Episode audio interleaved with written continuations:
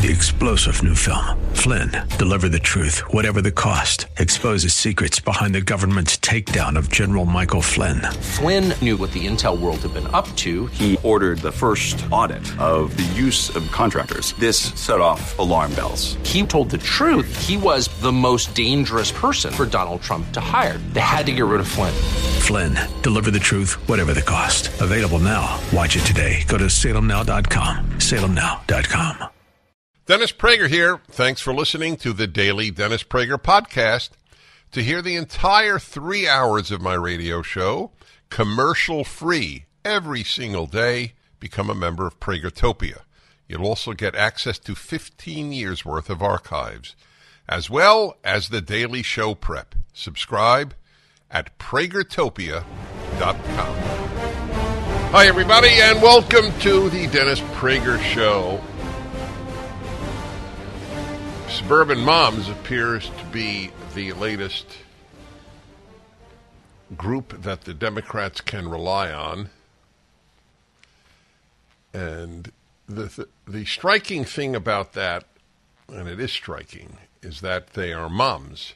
So if they're suburban, the odds are they're married. Married mothers were, married women with children were a, a generally pretty reliable group for the Republicans. If it turns out, and I say if, the, the data are not all in yet, but if it turns out that this is a reliable Democratic voting group, uh, the uh, the conservatives of the country, the people who want to keep America committed to Judeo-Christian and American values, the two systems that make up America. May I say, just for the record, I have a book explaining America. If, you, if Americans had explained America, Christians had explained Christians, Jews had explained Judaism, and conservatives had explained conservatives to the next generations for the last 60 years, we wouldn't be in the trouble we are in. That's why my, that book, Still the Best Hope, is so important. I don't mind saying it about a book I wrote. It's the book that uh, most affected Julie Hartman when she was at Harvard, and now she is truly one of the most important spokespeople for this country of her generation. It's called Still the Best Hope.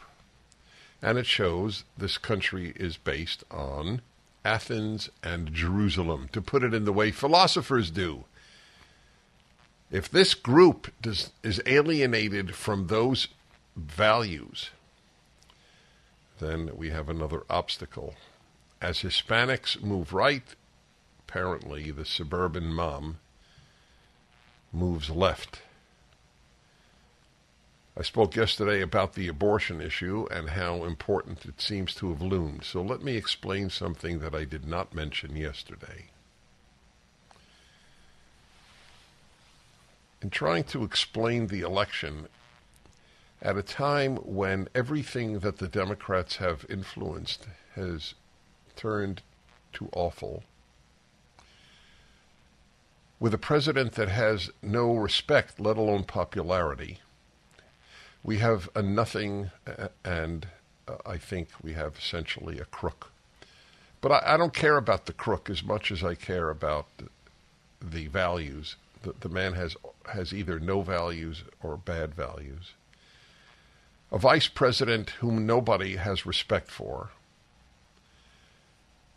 and a party that has led this country to the inflation. If you believe the lie that it's all because of Putin, there's not much I can say. We had inflation prior to Putin. The primary reason for inflation is energy.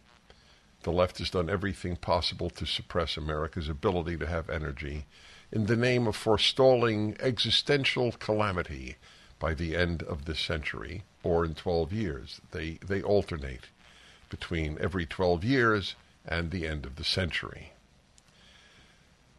If, if under these circumstances, where children are, are abused by teachers en masse by sexualizing them at an early age, by teaching children that this country is an S hole, And you can't then have a serious victory. Then there's something else at play in addition to abortion, which I admit is an issue. An issue in terms of electoral votes. And that is this what they believe. We who are conservative forget something. They don't hear us. They don't read us. They don't study under us. They don't watch us. We do all four of those things. We hear them, read them, see them, and studied under them. We know what they believe, and they do not know not just what we believe, they do not know what we know. They believe January 6th was an insurrection, first unarmed insurrection in modern history. There were probably more arms in, in the French when they stormed the Bastille. In 17, uh, was it 89? Yeah. Then there were those who entered the Capitol on January 6th of, was it, 2020? 2021, right, the end of, of his administration. God, it's, just, it's a year and uh, 10 months ago. If you believe that people who don't want their children sexualized have passed in Florida a don't say gay law. That's the way they call it. They always put it in quotes, admitting that those words never actually appear in the law. But it doesn't matter because if truth mattered, there would be no left. There would be liberals and there would be conservatives.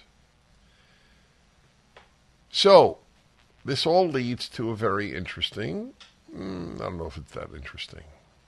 It's of interest, but it leads to an extremely significant conclusion, which I think my producer will appreciate. Therefore, the only avenue to hope for this country is to persuade more people with regard to what is true and good and decent. And that's it. And that is what some of our lives are dedicated to making the case for truth and beauty and happiness and the Judeo Christian value system as rooted in the Ten Commandments. Correct, sir? Correct. There is no other answer. My dear, dear listeners, there is no other answer. We must explain what is happening. We must explain America. And we must change minds. If we don't change minds, we lose our country. The existential threat to America does not come from fossil fuel. It comes from ignorance. It comes from propaganda of the left. if this were fundraising month for PragerU, I would ask you to send funds to PragerU. it is not fundraising month, so I won't even ask. I will just tell you that's why we exist. That's why talk radio exists, not just PragerU. That's why Daily Wire exists, TPUSA exists. Job Creators Network, from whom we'll hear in, uh, later in, in this hour, that's why they exist.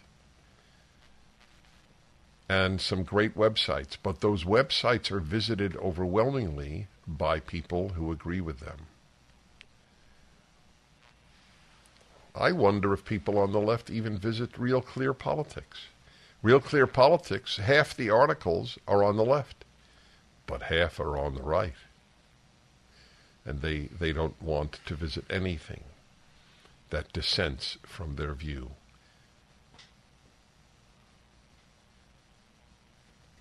Has, has have any of these suburban mothers, whom I guess were moved by what?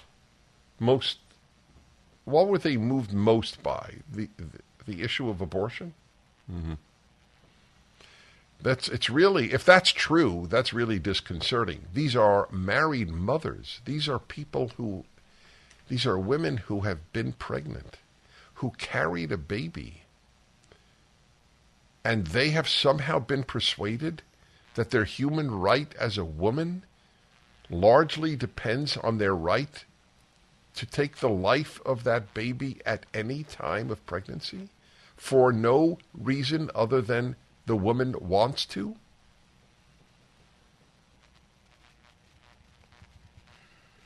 The Garden of Eden story is the story of the world. It is the story of the world. The serpent says, Eat from this tree, and you'll be like God. You will determine good and evil. That is what is happening in a nutshell. The left determines good and evil. Nothing above the individual's feelings determines good and evil. I explain this in my three volume Rational Bible. The latest just came out. It's life changing. Please read it. We return. The Fed is unstable. Interest rates could go up at any moment. If you're relocating and need to buy a new home or invest in real estate, get fully underwritten and approved with Andrew Del Rey and Todd Avakian at Sierra Pacific Mortgage before you make an offer. Their fast track approval process will allow you to compete with cash offers, whether you're buying today, tomorrow, or a year from now. Even though housing prices are stabilizing or coming down, economic uncertainty, supply chain issues, and limited construction means the real estate market is limited and competitive. Go to andrewandtodd.com. That's andrewandtodd.com right now Get fully approved today and have confidence so that when you're ready to buy, you'll have the money ready to go. Don't wait. Go to andrewandtodd.com. Lock in today's still historically low rates. Go to andrewandtodd.com. That's andrewandtodd.com. Hi, everybody. I'm Dennis Prager. Yes. Okay, let's see. Tom in Monrovia, California. Hello. Yes, Dennis. I'm wondering if you were surprised by the weakening.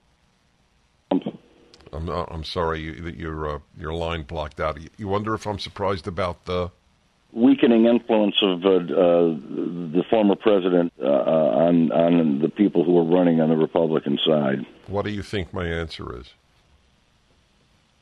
I don't know. That's why I asked the question. Right. Okay often we ask a question, but we have a hunch. You have no hunch? I'm, I'm not giving you a hard time. I'm just curious what, how you're thinking with regard to me. Do you think I'm surprised? Yes. Okay, good. I'm not.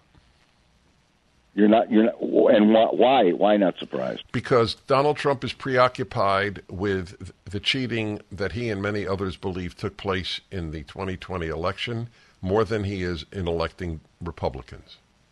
Well, he he he he is claim he is claim, he is his claim that he won the 2020 election is is a cheating comment. I mean, he didn't win the 2020 okay. election. You don't know that, and I don't know that. I, I know that for a okay. fact. Oh, you know it for a fact. Wow. Mention a source. Mention a credible source. Right. Uh, okay. There are so credible... there are so many credible sources, but any mention one of them. One. But you, you'll uh, you you will say that they are. Uh, I had her on the show yesterday. What what is her? Julie uh, Julie Kelly, and a completely credible source to me, but not to you because she writes for American Greatness.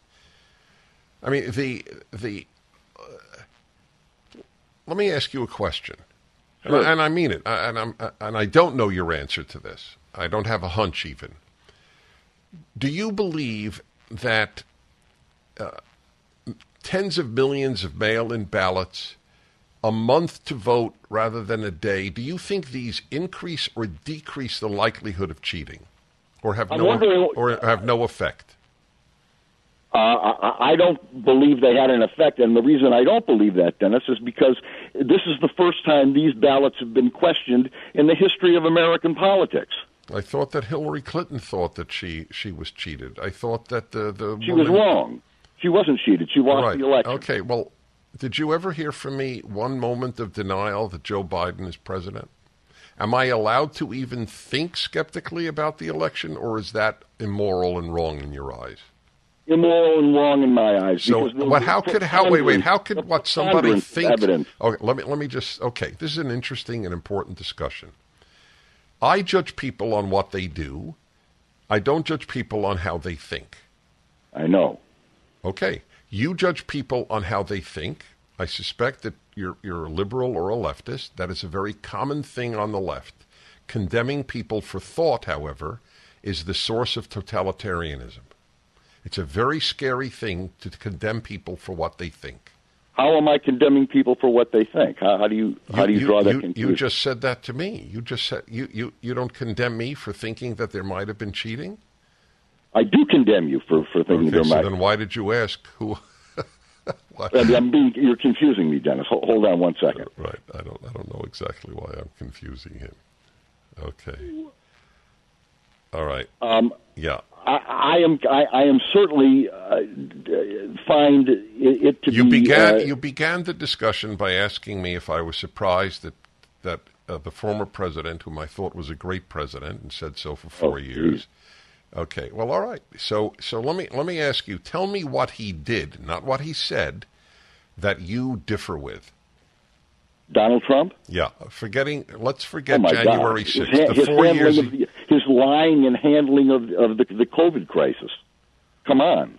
Uh huh. So had there? What did he lie about in the beginning? That he said it wasn't that uh, wasn't that serious. It'll be it'll be over in April. Right. The summer will Yes. will, will quash the. Okay. Uh, the, So uh, whi- which which the, law? uh, all right. Can I go on? Yeah. Yes, you can. Uh, uh, hydroxychloroquine will, will work. Uh, uh, uh, uh, And I mean, you know you know that are hydroxychloroquine. beyond- one minute. You know that hydroxychloroquine doesn't work. You know that. I, I know what I've read. Yeah, I know what I've read. I, I- took I know read. hydroxychloroquine. And where I took read it? for a year. Pardon me. I took hydroxychloroquine for a year and never got vaccinated. Tell me something with regard to lies and COVID. Do you think it is a lie that the vaccine works, or do you think it's perfectly true? I think the vaccine keeps people out of the hospital and out of death. Yeah, yes. but they said it prevented COVID, so they lied when they said that, didn't they? they didn't lie. They didn't know that. We still don't know. Okay, so how do you? So wait, so Trump, when Trump said something wrong, he he was lying. When the CDC and NIH say something wrong, it's because they didn't know. No, but but but it, it's it's beyond uh, con- confusion or uh, that that uh, hydroxychloroquine and, and the other drug which you took uh, Ivermectin. are, are non-efficacious. Uh, Really, I see. Okay, so all the doctors who say they're efficacious are lying. And where are those? doc- Where can I read about those doctors? Well, uh, V- Vladimir Zelenko and and and and the uh, vast Zelenko. numbers of doctors. In, what is uh, what is uh, uh, uh, Simone's group called? The frontline doctors. The whole group of the frontline doctors. Jeffrey Barke uh, is a doctor in Southern California. You're in Southern California? Yeah. No, you're in Monrovia. Yeah, he's not far from you. He's in Orange County. Victor Zelenko, Vladimir Zelenko, poor guy died of cancer, wonderful human being, a religious Jew, doctor in, in Brooklyn, New York, said to me he saved hundreds of lives. Only one person that he treated with COVID died, and it was because it was too late when he gave him hydroxychloroquine with zinc. Yet the, the doctors who say this have nothing to gain. Big Pharma has a lot to gain. Every doctor who said this told the truth. You all have helped build my pillow into the incredible company it is today, and have trusted in Mike Lindell to give you a great night's sleep. On top of the special available to my listeners on the Percale and Giza Dream bed sheets, marked down as low as twenty nine ninety eight, Mike is now changing the game with his three-piece towel set. This set is made with USA cotton, making it extremely absorbent, yet still providing the soft feel you look for in a towel. This set comes with one bath, one hand towel, and one washcloth, typically retailing for $49.99. For a limited time, you can get this three-piece towel set for the low price of $19.98 with the promo code Prager. Don't miss out on these extraordinary offers. There's a limited supply, so be sure to order now. 800 761 6302. Use the promo code Prager or go to mypillow.com, click on the radio listener square, and use the promo code Prager. Hello, everybody. Welcome to the Dennis Prager Show. I'm going to go straight to Steve Cortes, former CNN political analyst, advisor to President Trump and he's presented a PragerU video, one of the most important we've put up of our 500 plus videos. What happened in Charlottesville? It's really, really important. By the way, that is a good example of what I was talking about at the beginning of the last hour in explaining the election. One of the most important things one needs to understand is that half of this country never hears the other side. Half this country hears both sides. Virtually every conservative voter knows what the left says, thinks, does. But the vast majority of people who vote Democrat don't read us, hear us, watch us, or study under us. They don't know what a lie it was that the president said that they were good Nazis. It's just a lie. Like the Russian collusion with the Trump campaign was a lie.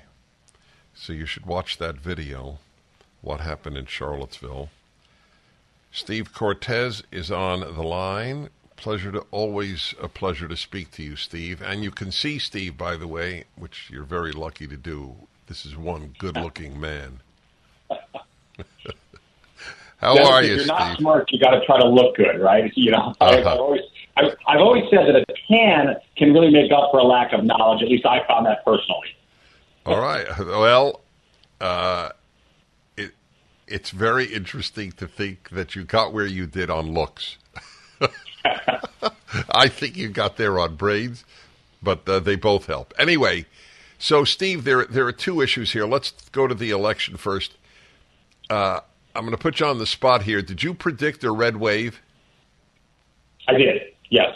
Um, and I was wrong on the extent. No, I don't think I'm going to be wrong directionally because I do believe that the House takeover is practically a certainty, and I think the Senate uh, takeover by the GOP is still likely. Uh, but yes, I overstated in my projections.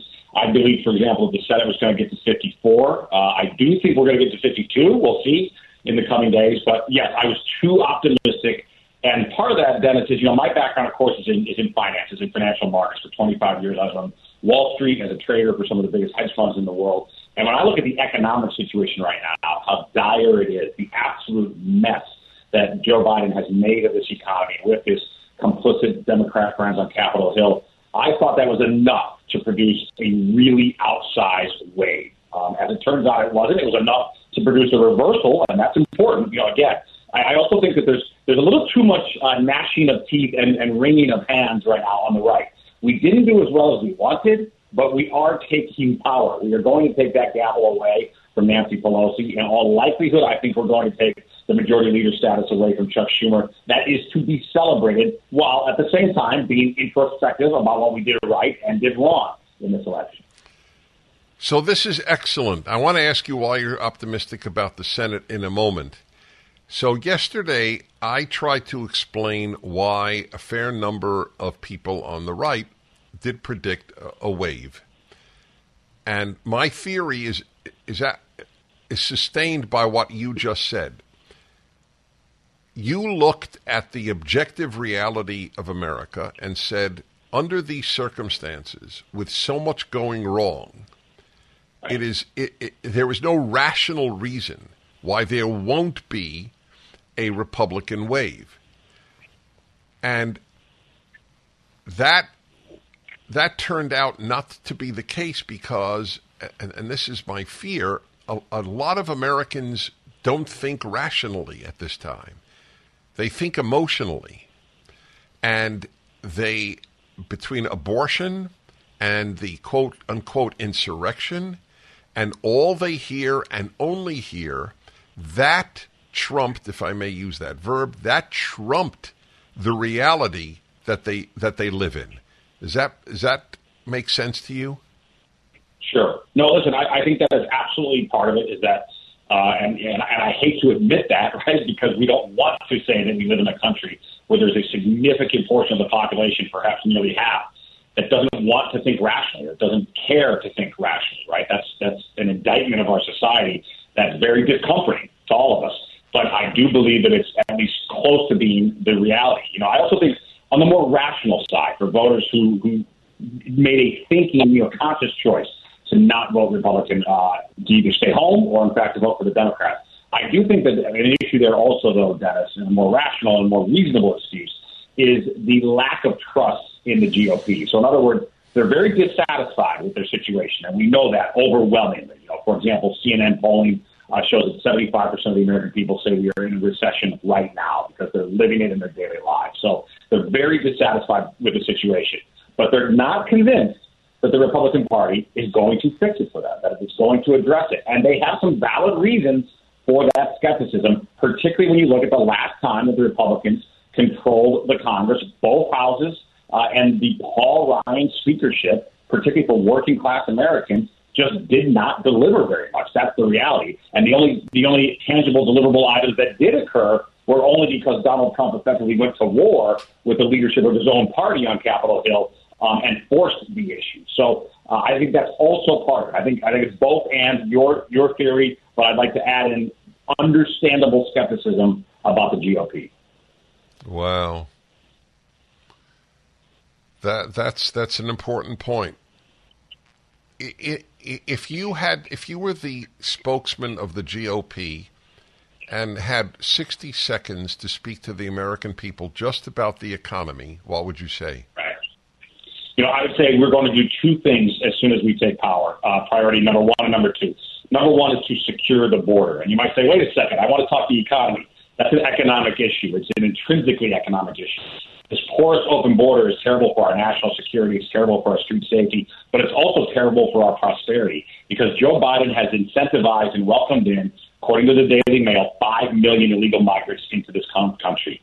The overwhelming majority of them are now competing in the labor market unjustly and illegally against American workers and depressing wages at a time where, because of Biden's inflation, real wages have now fallen. We know as of today, we got inflation news out, real wages have now fallen 19 months in a row, something that has never happened in all of American history 19 straight months of falling real wages. The open border is exacerbating that situation. I would say, secondly, then, priority number two has to be unleashing American energy again.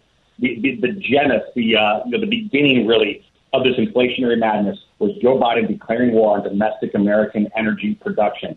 The Republican Congress needs to tell Biden this is issue one and issue two, and unless you agree to secure the border, unless you agree to unleash American energy, we will have a showdown of political showdowns. We will not fund one dime of your initiatives until these issues. That was terrific, that Steve. That was terrific. So I say this uh, not accusatorily, obviously not vis-a-vis you. I'm just curious. Can you name any Republicans who have said what you just said? There are a few, but not enough. Well, one of them is J.D. Vance. I mean, he didn't say it in exactly the terms that I just used, but I was deeply involved with his campaign, and so I'd like to think that was part of why he got there, but primarily just because of the kind of candidate he is, the kind of man he is.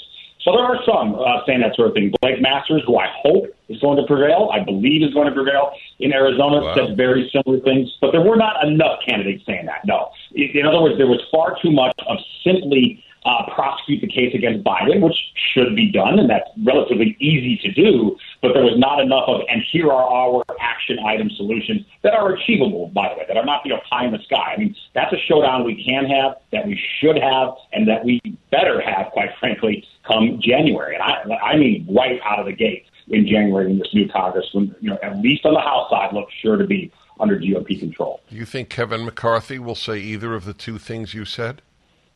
Not unless he's forced to, not unless he's pressured to. No, listen, I am extremely skeptical, uh, to say the least. That put it mildly of McCarthy. I uh, regularly attacked his record. I think he is a corporatist establishment sellout. He does the bidding of big tech uh, again and again. So, no, I don't believe that he, left to his own devices at least, to his own inclinations, will go there. But uh, can he be pushed there by his caucus? Yes, I think perhaps he can. You know, I don't think McCarthy has many principles, and one of the only upsides to having a leader without principles is that he can be moved, and he can be moved significantly if he thinks it's in his own self interest to maintain his speakership. So Uh, I don't think he will be. He needs to be led there. He won't be the leader of uh, that movement. I personally asked him at a forum a couple of years ago about e-verify, and and he dismissed it as as an essentially as a non-issue, and and that was very disturbing to me, because it, if if the corporations keep hiring illegal immigrants, there's no solution. I want to stay on with you. Steve Cortes is one of our country's clear thinkers. Hey, folks, coming together again after two years of waiting. I'm going on a listener cruise again. It's called Gems of Southeastern Europe. May 31 to June 13.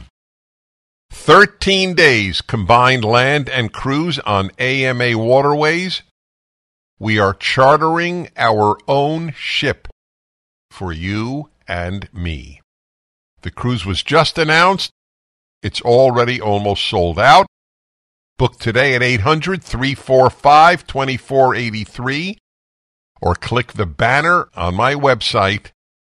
Go to coastlinetravel.com. Again, everybody, we're chartering the entire boat. 800 345 2483. It will sell out. Or click the banner on my website or go to coastlinetravel.com. Steve Cortes, you're optimistic about Arizona. That's fa- that's fascinating. Uh, tell me why in the case of both Kari Lake and Blake Masters. Yes. Well, in the case of Kari Lake, and I think it's clearer there that the remaining batches of ballots that are outstanding, and uh, uh, Charlie Kirk, by the way, did a great job of getting into all the details of this. Uh, but when you look at it just mathematically in terms of the probability, where the remaining votes are, uh, the percentages that she has already accrued in those very jurisdictions, um, and the total outstanding, it's very likely that not only is she going to win, but actually win by a reasonably comfortable margin. I don't mean 10%, but I mean by a few percent. And I think, you know, she has made that case quite well herself uh, as have others who have looked you know, deeply into the numbers. Now, it's much less clear on Blake Masters. I will admit that, um, but I'm basing my my optimism there primarily on talking directly to him and to his uh, campaign team. They believe that it's going to be very, very close, but on a, on a similar trajectory and path as Kari Lake, just not as numerically big a margin. I want to say, by the way, you know, speaking of of, of reasons why we underperformed. And again, I you know we're going to take the House. I believe we're going to take the Senate. So there are also reasons to rejoice. But at the same time, it's like when a when an athletic team wins but didn't play as well as they should have, they they should be introspective, right? Every good coach does that to a team. Okay, you won, but I'm actually going to be harder on you than if you lost, right? Because you underperformed. Another reason, though, looking at underperformance, you know, why is Blake Masters in this uh, this you know showdown? What will apparently be a photo finish? A big part of the reason is that Mitch McConnell decided to use his tens of millions of dollars, his massive war chest, um, on fights that were ultimately futile. For example, on Dr. Oz in Pennsylvania, a terrible candidate who never should have been our nominee, or on the intra Republican Party feud in Alaska, rather than giving one penny, he didn't spend anything on Blake Masters in Arizona. And even if Blake Masters ultimately loses, he clearly was an incredibly effective candidate to come this close. And I think he's going to win. But I'm saying even if he were to lose, he has proven that he's an incredibly effective candidate as a newcomer to politics to take on an incumbent, well-funded senator like Mark Kelly uh, and take him right down to the wire. Uh, that tells you that a few million dollars well invested in that race probably puts this race over the top, and we're not even having this conversation right now. He wasn't given any money by the Republican establishment? Uh, no, not by the establishment at all. Nothing came from Washington D.C. Why? Why? he, what, he what, what did they have against him? He's a very he's a very qualified man. Of course he is. No, listen. I mean, you know, I don't believe too much in credentialism, but as credentials go, his are impeccable, right? Stanford educated, uh, incredibly successful career in private equity, uh, a great husband and father, a man of enormous character, serious man of faith uh, outgoing, good in media, good on camera, you know, all of it. No, he's, he's young. I mean, he's got all of it. Here's what he doesn't have that they uh, are, are fearful of. And to some extent, I guess they're justified, is that he's not an establishment lackey. And believe me, if Blake Masters goes to Washington, D.C., and if he joins J.D. Vance there, these are guys who are not going to join the Washington Uniparty. and they will not be okay. To give, let's get specific. You mentioned uh, McCarthy and his lack of support for E-Verify uh, because they want to, because I, I think because he's a shill of the corporate interest. Well, let me tell you something. Blake Masters will never be a shill of the corporate interest. Blake Masters is probably more serious on the border than any other candidate in America. He happens to live very near the U.S. Mexico border, um, but also just from a policy perspective, he takes it as seriously as anyone. And given that, given that he's not um, somebody who they believe they can control, the, the Republican establishment did not get significantly behind him. And so he was massively outspent in that race. And again, I think he's going to win. Um, but it didn't have to be this close, is my point, if he just had some resources behind him. And Mitch McConnell chose to not devote those resources there. I mentioned in the first hour, and I may be wrong, and I would like to get therefore your opinion. In the underperformance, let's say Pennsylvania, mm-hmm. do you do you think that the constituency that was lost now that had been Republican, obviously, so I'm not referring, let's say, to black America, which is largely Democrat. Mm-hmm. Do, do, you think the suburban uh, mother shifted to the left? You know, well, certainly it has been shifting to the left for years, right? I'm not sure that it was a significant further shift this race because one other interesting aspect to this, uh, uh, and Dennis, believe me, I'm not looking, looking to make excuses again. I'm, I'm admitting here, you know, nationally that I was wrong. I was too optimistic. Okay, and we and we again, we need to be serious. We need to look inward, and we need to figure out what we, where we, why we underperformed, and what we can change going forward. Um, but I do want to also say this: when you look at the national election, right, uh, when you don't go by district the Republicans did win by 6% nationally, just head to head over the Democrats. And there were about 100 million votes, so it's almost exactly 6 million votes. So the Republicans did win.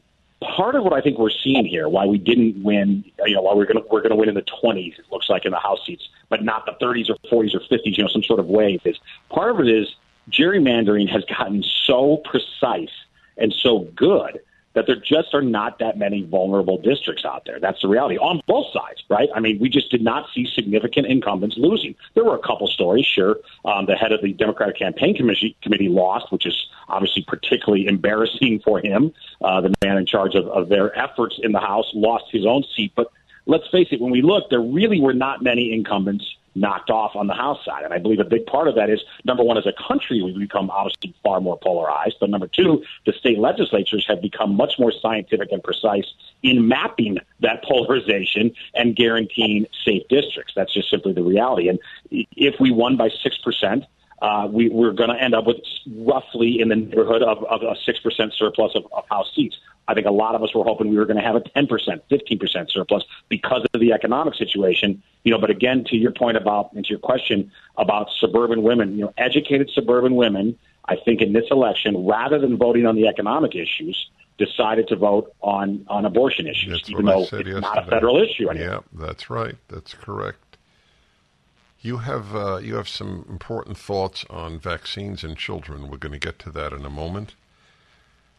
Steve Cortes is a very clear thinker and speaker. Watch his video at PragerU, by the way. What happened in Charlottesville? Show it to your friends.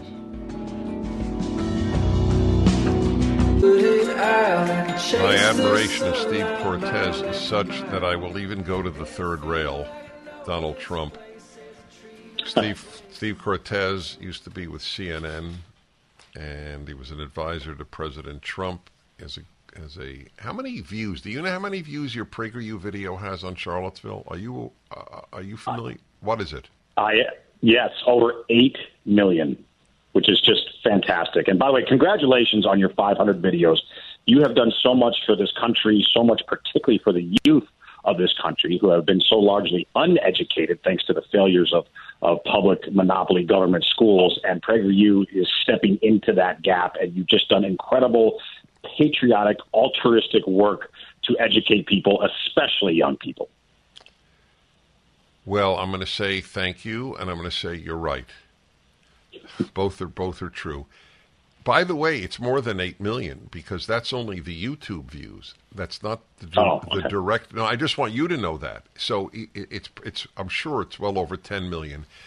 I just wish 300 million saw it because Right. there is still this the lie that Joe Biden continues to say Yes. that that President Trump said that they were good Nazis. Uh, fine, fine. That's it. Fine Nazis. Okay. right. So way, Dennis, he, Yeah. he he even brought that lie globally. If I could just quickly interject, because not only you know it's, it's he launched his campaign on it on a, you know on an abject lie. That's right. He continues to repeat it quite regularly. But when he was at the NATO meetings in Europe, he brought it up again there. And so I think, unfortunately, probably introduced that lie to an international audience that may not, uh, you know, have been subject to it previously, and probably now believes it. Believes that the president of the United States called neo Nazis very fine people. It's a verifiable lie. has As any president thankfully- ever gone internationally with an attack on his predecessor? Not to my knowledge. Exactly. Not to my knowledge. Well, he's he's a he's a low life in my opinion. You don't even have to react to that. So uh, okay, so the the the New York Post, which is pretty solidly conservative, Fox News, others, uh, they're they're they're not enthused about President Trump Trump's role in in these midterms. That uh, in a nutshell, he picked candidates. The charge is based solely on whether they would say that the last election was stolen, not on whether they could be elected. Is there legitimacy to that charge? You're a big Trump supporter, so I'm asking you. Right. No, listen, I don't think there's legitimacy. You know, I mentioned, for example, J.D. Vance, who won overwhelmingly in Ohio. Uh, I don't know that J.D. would have won his primary. It was a very competitive primary, which is a good thing. Good for Ohio, good for the movement. Uh, very competitive primary. I don't know that he would have won it if it were not for the enthusiastic endorsement and support of President Trump. So President Trump, you know, can take a, a lot of the credit for him now being the senator elect from the state of Ohio, and he selected a fantastic candidate in J.D. Vance. And there are a lot of other examples. Uh, uh, Kari Lake, you know, very much the same story in a very competitive primary in Arizona. I don't know that she would have prevailed if it were not for President Trump's support, and I do believe she's going to now prevail. By the way, just a quick update there, if you would allow me. While we were on the air, Kari Lake herself just tweeted this out, uh, and just to give some evidence to what I was saying before, that they have now finally, and it, it's ridiculous, of course, that it takes this long, but Maricopa County has now finally put a number on it, and the number of mail-in ballots that were not actually mailed that were physically dropped off. So they that's they count as mail-in votes, but they were physically dropped off on election day at the polls. We have the final number, 384,000. None of them have been counted.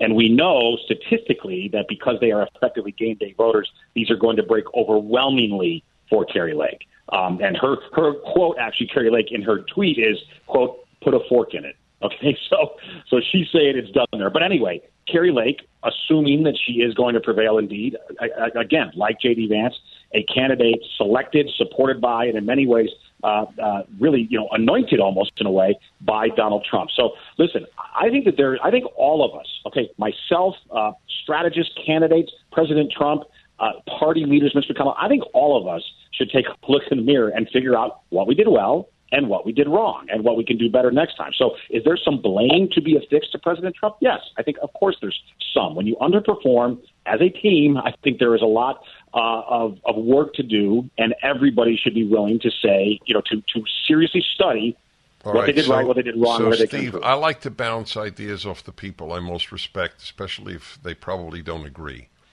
So, he, here has been my concern, and you know how passionate for four years I was in supporting Donald Trump. I thought he was the best president since Abraham Lincoln. I, I, you can't get uh, more endorsing than that. My my fear, if he runs and is nominated, is, is that instead of the left being the issue in the elections, he would be the issue. And hmm. so I'd like you to react as soon as we return, and then we got to get to the childhood the vaccines. This is a joy to speak to Steve Cortes, and you should, you I think, have a, a a duty to truth and the country to see his video. By the way, at PragerU.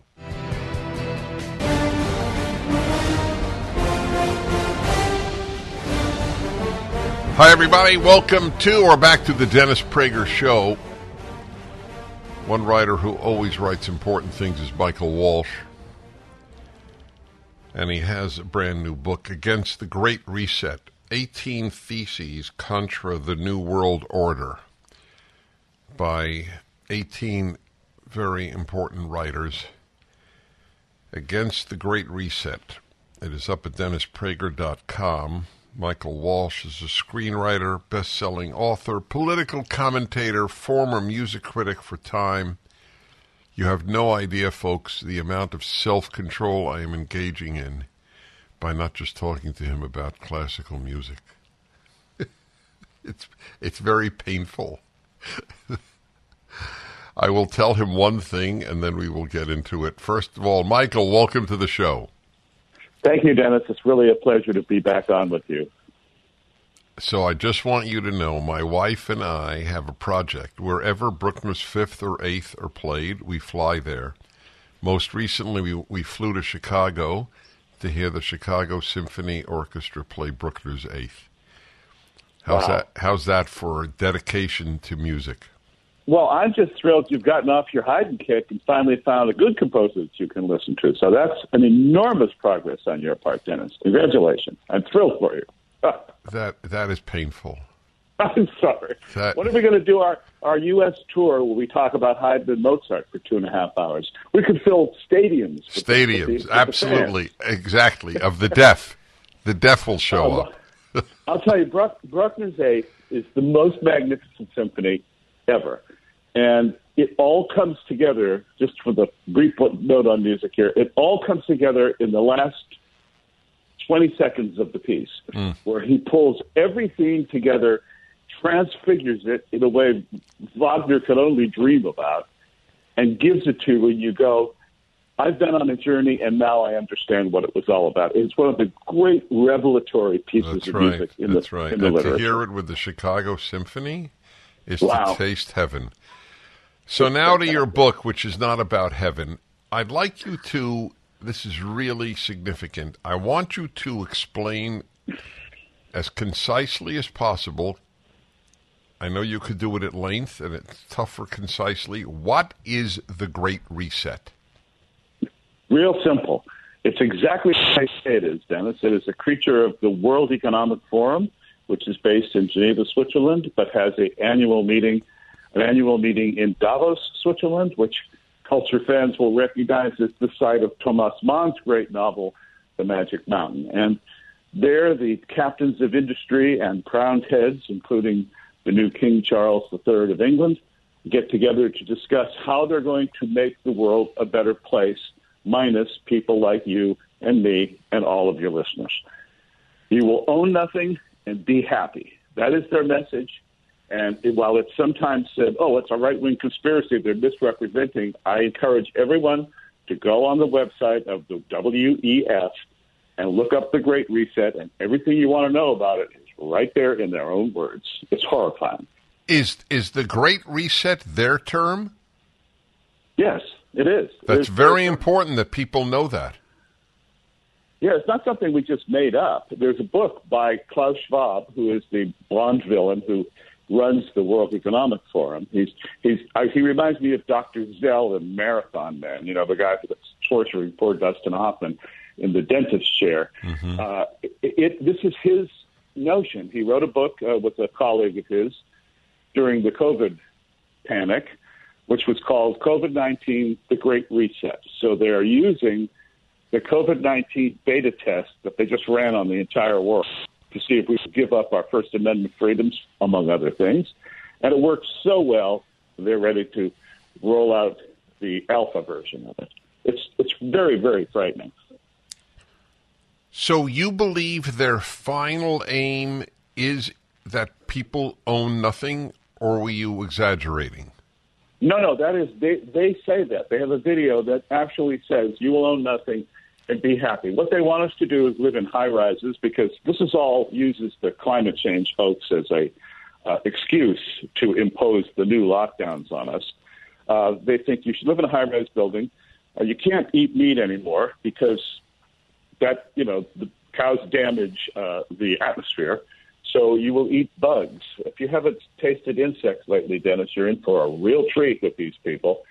Uh, you'll have an electric vehicle, maybe, but it will only go when they allow you to have electricity to run it, and most likely it will only go where they allow you to go. Uh, and they would also like to more or less halve the population of the world because there's far, far too many people.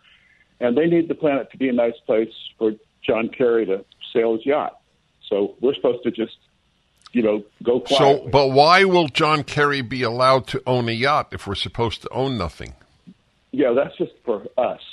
The the uh, the nomenklatura, as we used to say back in the good old Soviet Union, they will have all the privileges that they have now. They fly into Davos on private jets, by the way, while they're fretting about climate change. So it's a giant exercise in hypocrisy, but it's a very dangerous one. And uh, I was lucky enough to pull together, as you mentioned, some very, very distinguished writers from around the world, from Canada, from Britain, from Australia, from the United States, and ask each one of the mostly men. We have one woman, Janice Fiamengo from British Columbia in Canada, but mostly men, uh, to attack the concepts of the Great Reset from a different perspective. So we have the economic, we have the personal, we have the political, we have the professional. Uh, we have an end section, uh, which I wrote the final essay called The Ineffable, which is about how totalitarian fascism, which is effectively what this is, how it negatively affects the arts and how the arts function under this form of government. Because I was there when it, when I saw some of them, including in Russia during during the late 80s. It's a very very dangerous thing, and it comes, of course, presented as something that's good for us, and we should like it. But only if you're a sheep does the sheep pen look comforting. Well, that's that's of course the problem. Most people are sheep. Uh, I, I, wrote in 2020, very early on, uh, a column titled "Dress Rehearsal for a Police State." That mm-hmm. this, and that so that's exactly right. Correct? Yeah, a- absolutely. I mean, you just lived through a police state for two years. Can you believe, Dennis? You and I haven't talked a while. Can you believe that we gave up our freedom of speech, our freedom of assembly, our freedom of worship. We just gave it up mm-hmm. for no reason whatsoever. Mm-hmm. And I am stunned as a Catholic that the Catholic Church rolled over so disgracefully that it makes you almost never want to go back in its doors again. They really let it. Well, if down. it's of any consolation to you, it's as true for Protestants, Jews, and Mormons. Yeah, yeah, I was afraid of that. So this is what we're facing. People will be. Remember, you know, people. You know them better than I do. Yeah, they will always do the thing that they think is the right thing, and they don't realize the devil. That's how he works. Why would he say, "Hey, go do something evil"? No, most people would go, "Get thee behind me, Satan's." But when the devil says, "Oh, it's very good. It's going to help the planet. It's going to this. It's going to be that. It's going to be that," and the, and then in you go, and the door slams, and you're done. So uh, watch out anyway, we have great, great writers: Conrad Black, uh, Michael Anton, Roger Kimball, the late Angelo Codevilla, in what I think is his last major essay. Yeah, you you dedicated the book to him.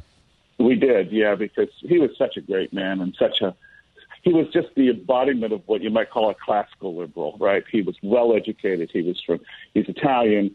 He has all the culture that Italy. He just embodied that, and I was so proud to know him unfortunately near the end of his life. Uh, we have Richard Fernandez. Uh, we have David Goldman, who is one of the most brilliant thinkers in America today. Uh, it's really the 27 Yankees of uh, center right thought, and we're very proud that it's doing very well. The book is up and, at DennisPrager.com, folks. It's called Against the Great Reset, and it's by 18 terrific writers. Against the New World Order, The Great Reset it's very well, scary. Evoke, Sorry? Sorry, I was just saying we wanted to evoke 18 theses against, you know, something. As, as you know, as a, a man of faith yourself, there's been lots of books about against. I'm I'm deep in first century Christianity and Judaism right now for my next book, and one of the writers I'm reading is Tertullian, who famously denounced the so-called heretic Marcion in a series of books called Against Marcion, Contra Marcion. So we have contra this, contra that. We just That's passed right. the anniversary that was the basis. of Luther. Uh, now we have the 95 Theses anniversary recently. So we wanted to put this squarely in that intellectual. Well, you tradition. did, you did, and, and, and, I think it's a great, a great book. It's up at DennisPrager.com, and we will speak again. So the uh, the book that Michael Walsh has contributed to and edited against the Great Reset.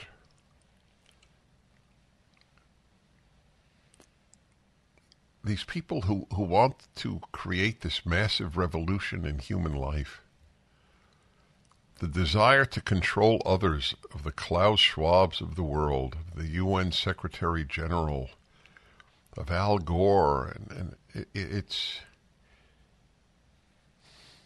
this notion, oh, you know, you hear this a lot. Oh, you know, we're deep down, we're all the same. It's not true. That's not true at all.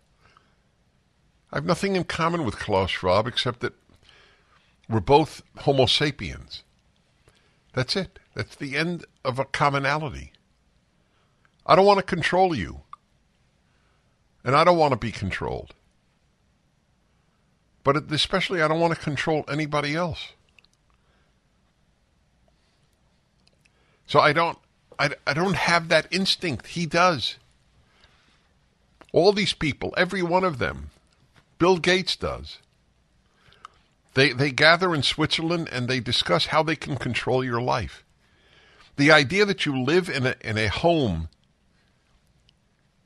medium sized to large home, in the suburbs, Drive the car you want when you want, where you want. This bothers them because they can't control you. You're going to go wherever you want, anytime you want, and live in a home with which has more room than you actually need. The New York City apartment being the ideal, where in order to actually walk through, you have to have a bed that folds into the wall. That's the ideal. High rise apartments. None of this, none of this American style freedom. You live where you want in the home that you've desired. Oh, none of that stuff. And you eat meat? You environment ruiner you eat meat. See, none of this is an exaggeration. This is exactly what they're they're against meat eating because cows flatulate. And that is affecting the environment. David Horowitz, the great expert on communism and the left, said from the beginning the environmentalist movement is a watermelon. Green on the outside, and red on the inside. Exactly right. That's what it is green on the outside and red on the inside. Not red as in Republican, red as in communist.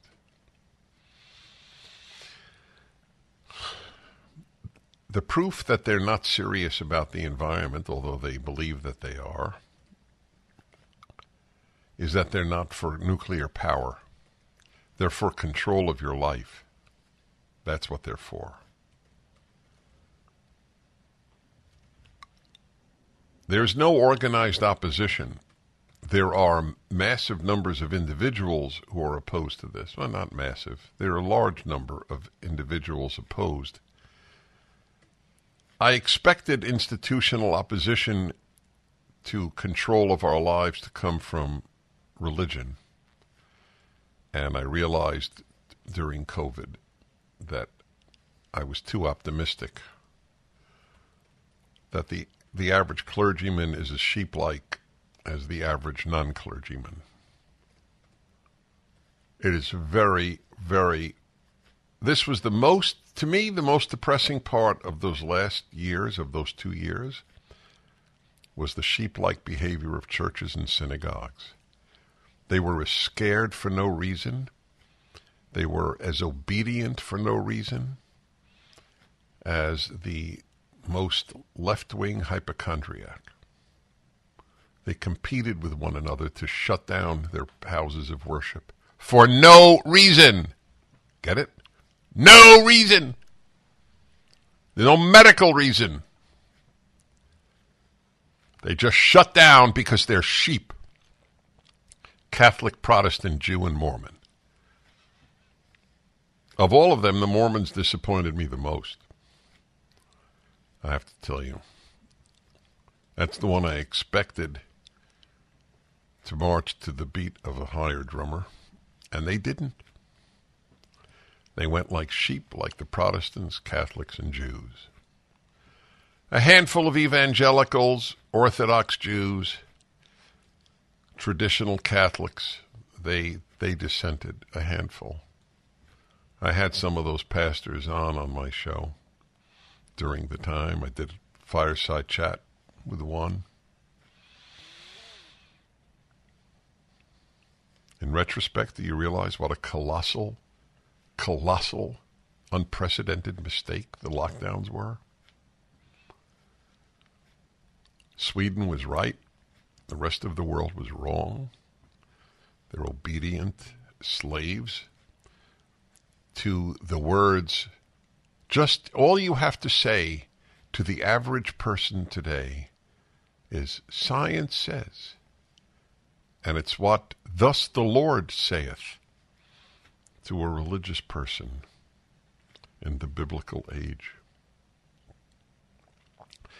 Problem is, there are a lot of scientists who said science didn't say that. Did science tell you how many kids would end up depressed, suicidal, drug addled? Because for no damn good reason they were kept out of school and couldn't even look at humans because of the masks? You think it was rational to mask two year olds going on planes? Two year olds? That's the Great Reset. Walsh is right. We return 1 8 Prager 776. Hi, everybody. Dennis Prager here. So I, am I'm, I'm looking at a November 2 internet story. Poll finds massive shift of suburban women to Republicans in midterms due to economy. The polls were, were entirely wrong. There, there was no massive shift of suburban women to Republicans. Do you know, again, just remind you, I call them pretty accurately things about life and about society. When I said that the lockdowns were the greatest international mistake ever made, two months after they were they were begun, and so many other things, and this is one of them. I don't report to you polls, generally speaking, maybe on social issues, but not on political issues. They, they don't mean anything to me. This is part of the reason that Republicans predicted this wave, red wave. They may not even get control of the Senate. I certainly hope that uh, they do. Because they read the polls. And as I pointed out yesterday, the day after elections, the abortion issue seems to have been quite big in the minds of many women. Doesn't speak well for those many women.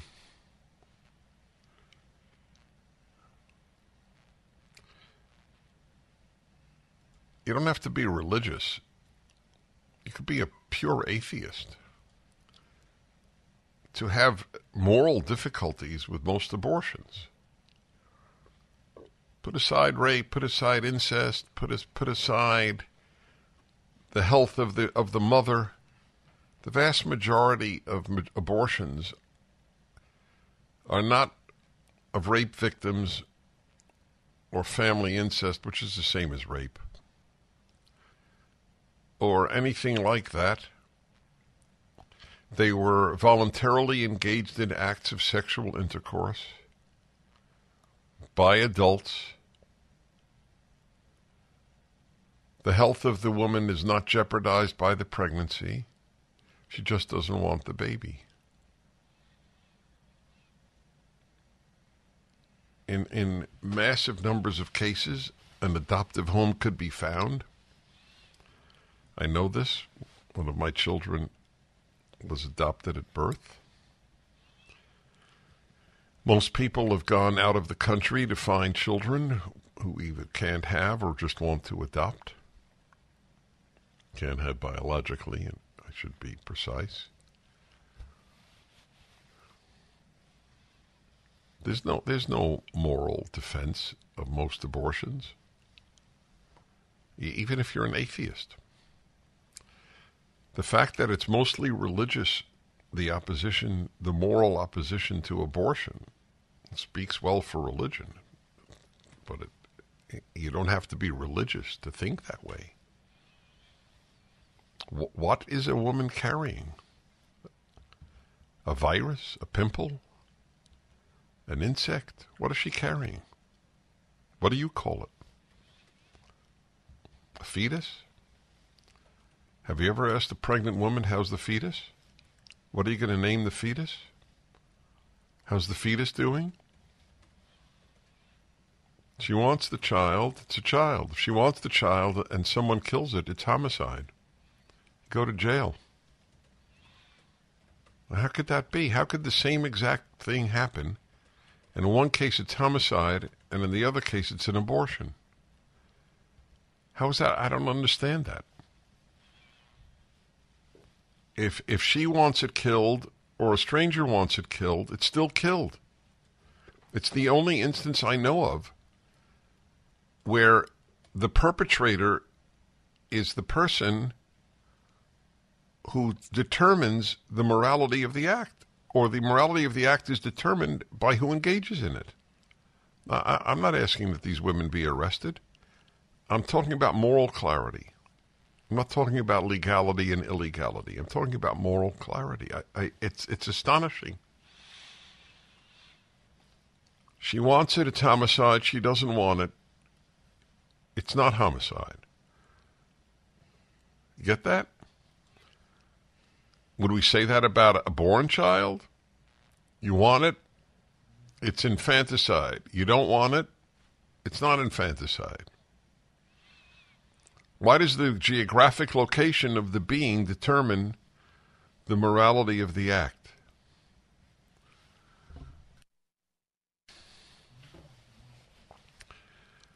We can continue. 1 8 Prager 776. And I saw your halo. I was blind until I saw your light. Okay, everybody. I'm going to take your calls, but I before I do, I have another reflection here. What would, what was ha- Kathy Hochul's uh, victory margin? Yeah, I'm very curious. How do you live in New York City and vote Democrat? Are you that wealthy that you are in a guarded apartment? 5347. 5347. And what was the, if you could, please look up uh, the uh, Cuomo victory. He was the last governor of New York. What what was his margin? I mean, Lee Zeldin was a serious candidate for the Republican candidate for governor of New York, fifty-three forty-seven. So I'd like to know how did Buffalo vote? How did Rochester vote? How did Syracuse vote? Is it is is New York controlled essentially in its voting by the the gigantic metropolis known as New York City? I'll find out all of these things for you, but those are operative questions in my mind. In 2018? Yeah, 2018. Uh, Andrew Cuomo got Andrew Cuomo 60 30 36 essentially. Oh. 60 36? Yeah. Well, this is a big, uh, Yeah, big yeah, movement for by the Republicans. All right, I think that's important for us to know. Uh, but I, uh, my next question is: How lopsided was it that New York City decided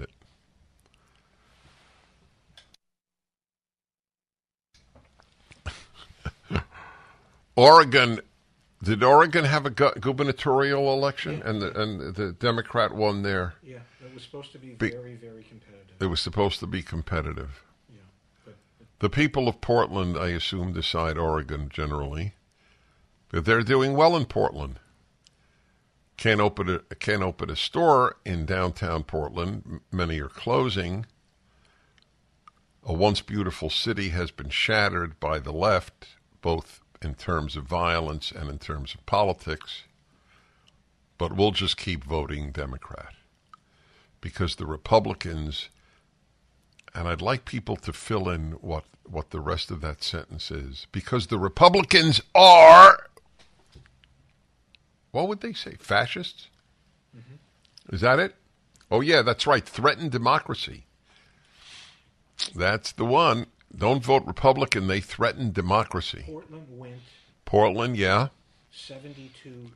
7228 Well, it was 72 for the Democrat. yeah 72 for the 20 democrat for the Republican and 20 and 7 Uh-huh. for an independent. send seven for 70 to 20 In Portland, in Portland, right? But Portland is where most of the population is, I presume. yeah. 70 20.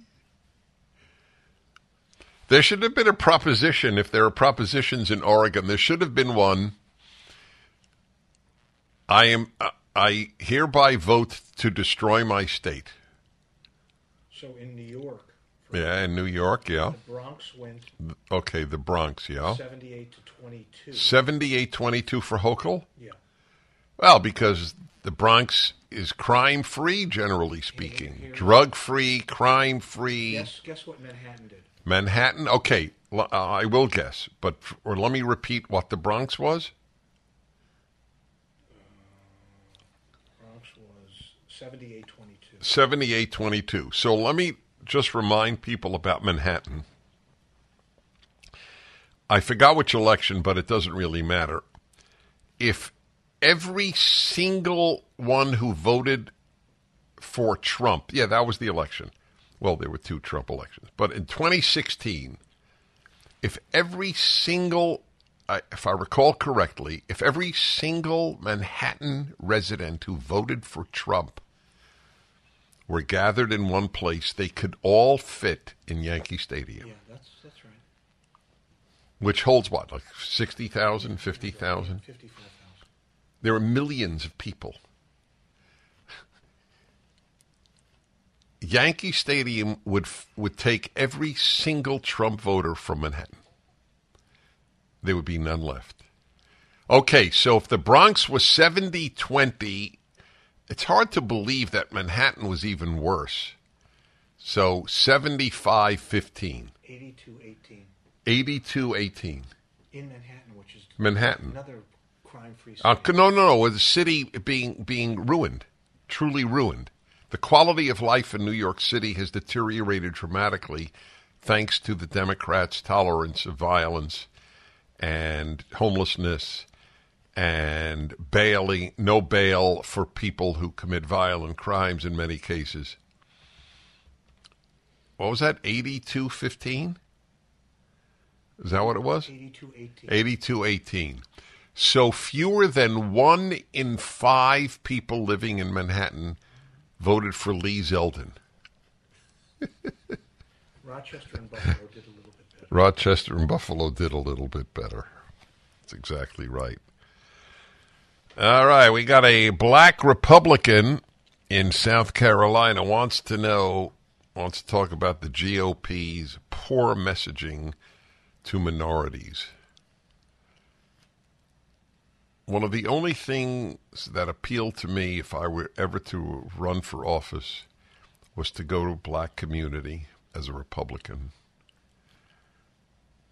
And I, I would love to engage in dialogue in a black church, for example. Why do you vote this way?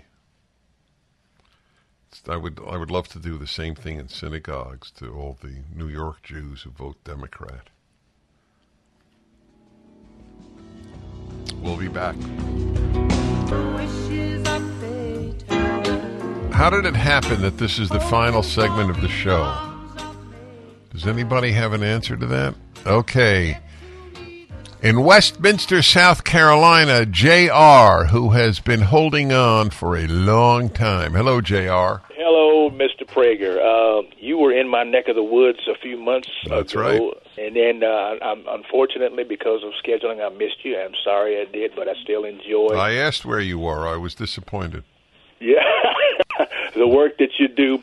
But uh, to your screener, I, I did just make mention of the fact that the Republican Party, really since Reconstruction, uh, there has not been a strong, aggressive uh, presence um, with the GOP, and their messaging, uh, really to everybody, as indicated in this last election, but specifically to minorities, uh, is very poor.